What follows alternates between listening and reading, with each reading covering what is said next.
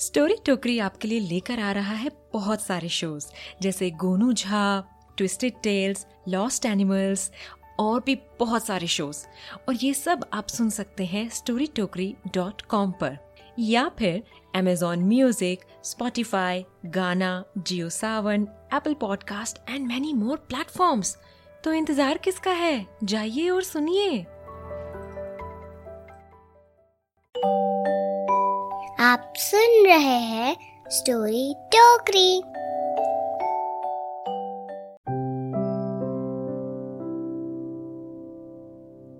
बंद आँखों से देखे गए सपने आँखें खुलते ही धुंधला जाते हैं। लेकिन खुली आँखों से देखे गए सपने हर दिन जहन पर गहरी और गहरी छाप छोड़ते जाते हैं।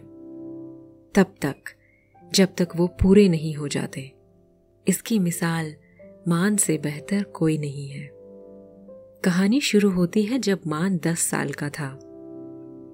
वो एक गाँव में अपने माता पिता और छह भाई बहनों के साथ रहता था। अक्सर दस साल की उम्र सुनकर मन में यही विचार आता है कि बच्चा स्कूल जाता होगा। लेकिन ऐसा नहीं था। मान और उसके भाई बहन में से कोई भी स्कूल नहीं जाता था। ऐसा नहीं था कि गाँव में स्कूल नहीं था या फ़ीस देने के पैसे नहीं थे। एक स्कूल था, वो भी सरकारी तो फ़ीस की कोई दिक्कत नहीं थी। पर स्कूल दूर बहुत था। जितना समय वो आने जाने में लगाते, उतना अपने पिता का खेती में हाथ बटाने में लगाते तो गुजारा करने में मदद होती। एक तो किसान, ऊपर से बड़ा परिवार। ऐसे संघर्ष में उलझे इंसान को पढ़ाई एक ज़रूरत नहीं, सुविधा लगती है, जिसे नजरअंदाज किया जा सकता है। मान पिता की मजबूरी समझता था, लेकिन अपने मन पर कभी कभी ज़ोर नहीं चलता था।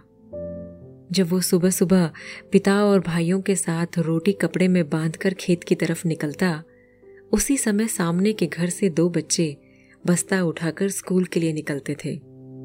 मान उन्हें देखकर अपनी नज़रें फेर लेता, जैसे उसने उन्हें देखा ही नहीं। लेकिन उसके मन की नज़रें उनके बस्ते पर से हटती नहीं थी। उसमें रखी सलेट, उसे बार बार तकत पर कुछ लिखने को कहती थी। पिता जानते थे कि मान का कितना मन था स्कूल जाने का, लेकिन मजबूर थे। एक बेटे को भेजना नहीं चाहते थे और सारों को भेज नहीं सकते थे। एक दिन मान अपने कुछ दोस्तों के साथ पास के गाँव में मेला देखने गया। रास्ते में स्कूल पढ़ता था।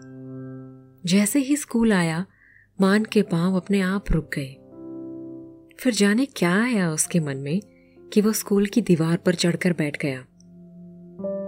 उसके दोस्तों ने आवाज़ लगाई, पर उसने ध्यान नहीं दिया।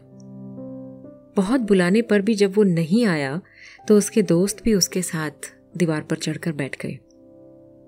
मान बिना पल के झपकाए खिड़की के पास बैठे बच्चों को देख रहा था।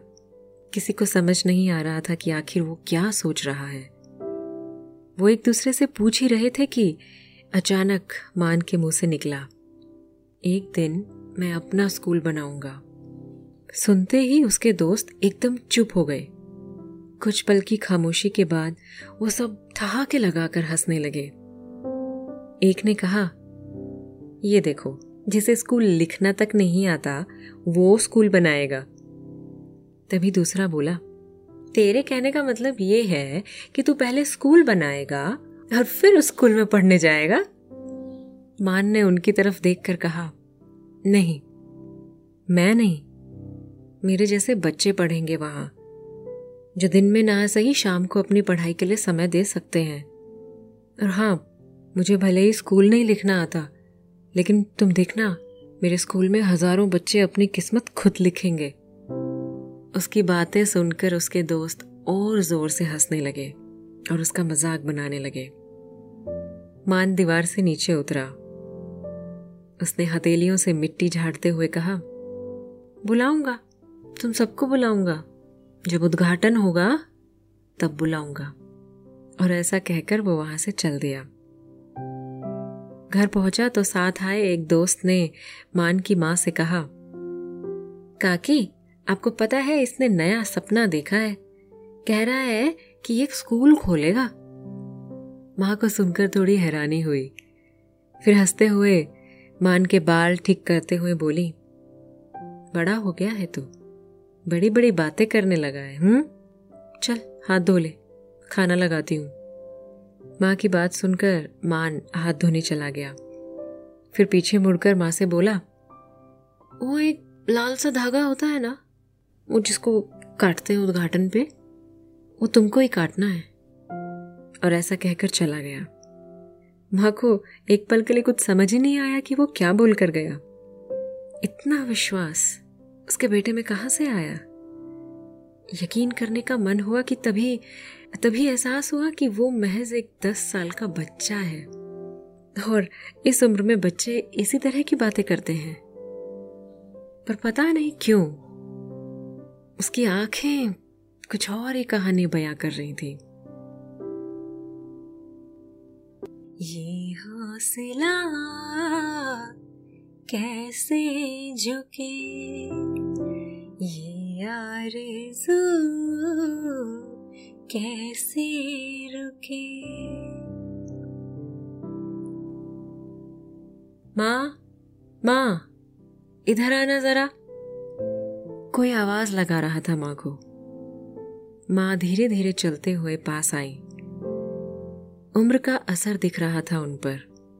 चेहरे पर झुर्रियाँ थी। आँखें कुछ बुझी बुझी सी थी।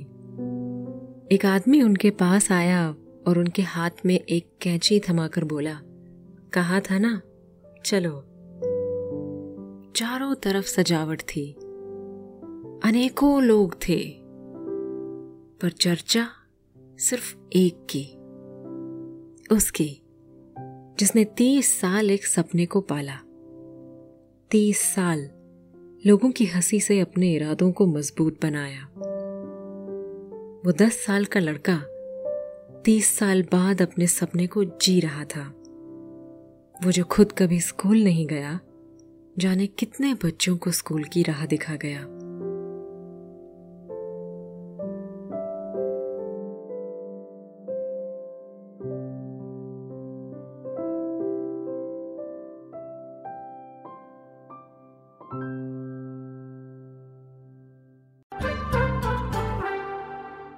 अरे बहुत सुना बीरबल तेनाली।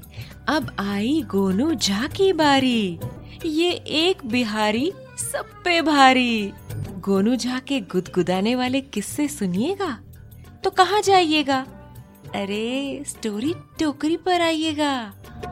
स्टोरी टोकरी। Visit storytokri.com